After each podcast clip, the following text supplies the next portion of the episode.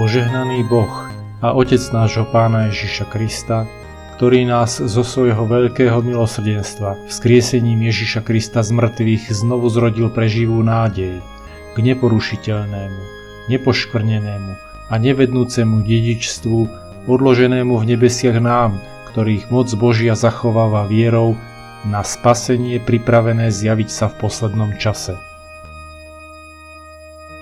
Prišli na miesto, ktoré sa volá Getsemaní. Prikázal svojim učeníkom: "Sadnite si sem, kým sa pomodlím." Na to vzal so sebou Petra, Jakuba a Jána. Začal pociťovať hrôzu a úzkosť. Povedal im: "Veľmi smutná je moja duša až na smrť.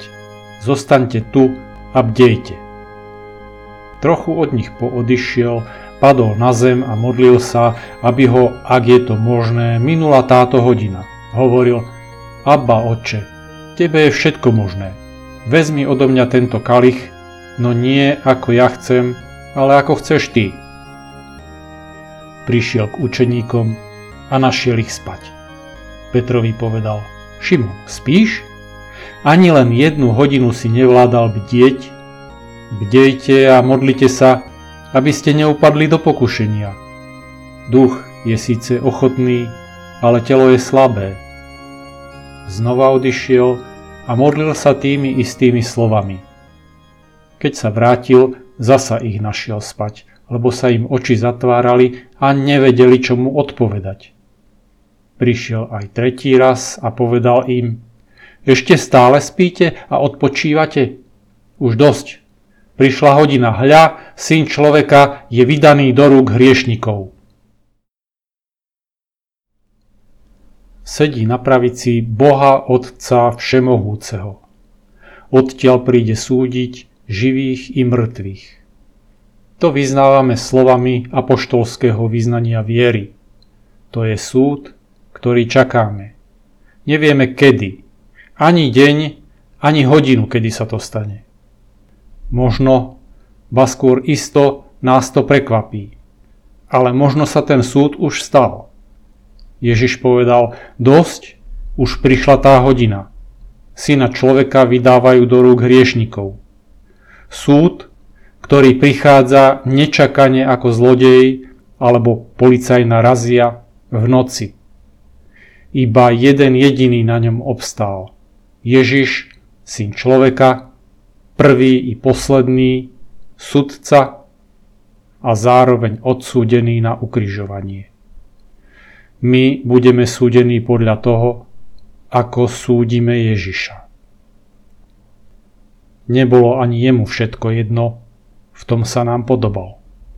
Keď ešte bol medzi svojimi blízkymi, priateľmi a učeníkmi, aj jeho prepadla úzkosť. Ani on, náš Pán a Majster, nie je nadľudskou osobou, aby sa povzniesol nad utrpenie sveta. Pocítil ťarchu situácie, preto môže cítiť spolu s nami v našich hrôzach a úzkostiach. Súcítiť. Ten, ktorého k nám poslal Boh, sám najskôr skúsil pokušenie. Odolal mu. Keby neprijal svoje poslanie a neobetoval sa za nás, zomreli by sme vo svojich hriechoch.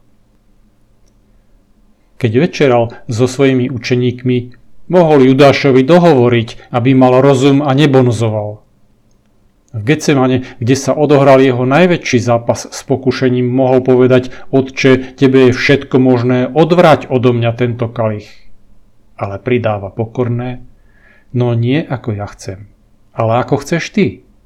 Buď vôľa tvoja, ako je v nebi, tak nech je aj tu na zemi." Keď sa Judáš vrátil aj s vojskom, či nevedel Ježiš, prečo prišli?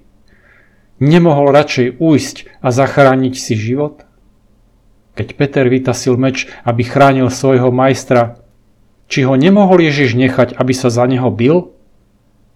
Mohol aj otca poprosiť a ten by na jeho ochranu hneď postavil viac ako tucet plukov ochrancov. Nemohol sa aspoň s Pilátom nejako dohodnúť, veď ten mu bol priaznivo naklonený. Ale ako by sa potom naplnili slova prorokov, ktorí ohlasovali Božiu vôľu so svetom? Ježiš pokušeniu v Getsemanskej záhrade odolal. Prijal svoj trpký kalich, nehľadal výhovorku. Pre neho žiadne keby neexistuje. Obetoval sa za nás, zomrel, aby sme mohli žiť. A čo my, jeho učeníci? Robíme presne opačne, než by sme mali. Žiadna obeta, ani len ústupok. Naopak, sami hľadáme, ktorý je ten zradca, aby sme ho prípadne vyobcovali z cirkvi, veď aj tak už mu niet pomoci. Meč, bitka, násilie, to sú naše zbrane. A ešte aj zapierame. Jeden radšej utečie bez kabáta, aby nezistili, že bol s ním, s tým prorokom z Nazareta. A druhý, ten, čo sa najviac zdušoval, že nezradí, ten ho prvý zaprel. Pred obyčajnou slúžkou dostal strach. Aj tu v Getsemane prosil ich, aby zostali s ním, tí traja najvernejší, a chvíľu bdeli. Nevydržali ani hodinu. Pán sa rmúti a učeníci spia. Ježiš sa nevyhovára na situáciu, na zlú dobu a nevhodné podmienky. A učeníci nevedia, čo mu povedať. Nie raz sa to stalo. Aj druhý, aj tretí raz. Trikrát ich oslovil a oni len spia a odpočívajú. Aj to je obraz cirkvi. Charakter jeho učeníkov. Spať a odpočívať. Pašiový príbeh nás z Getsemane priviedol až na Golgotu. Tam na kríži vyvrcholil súd. Ten súd, ktorý čakáme, že rozdelí ľudstvo na dve polovice. Ten súd už prebehol.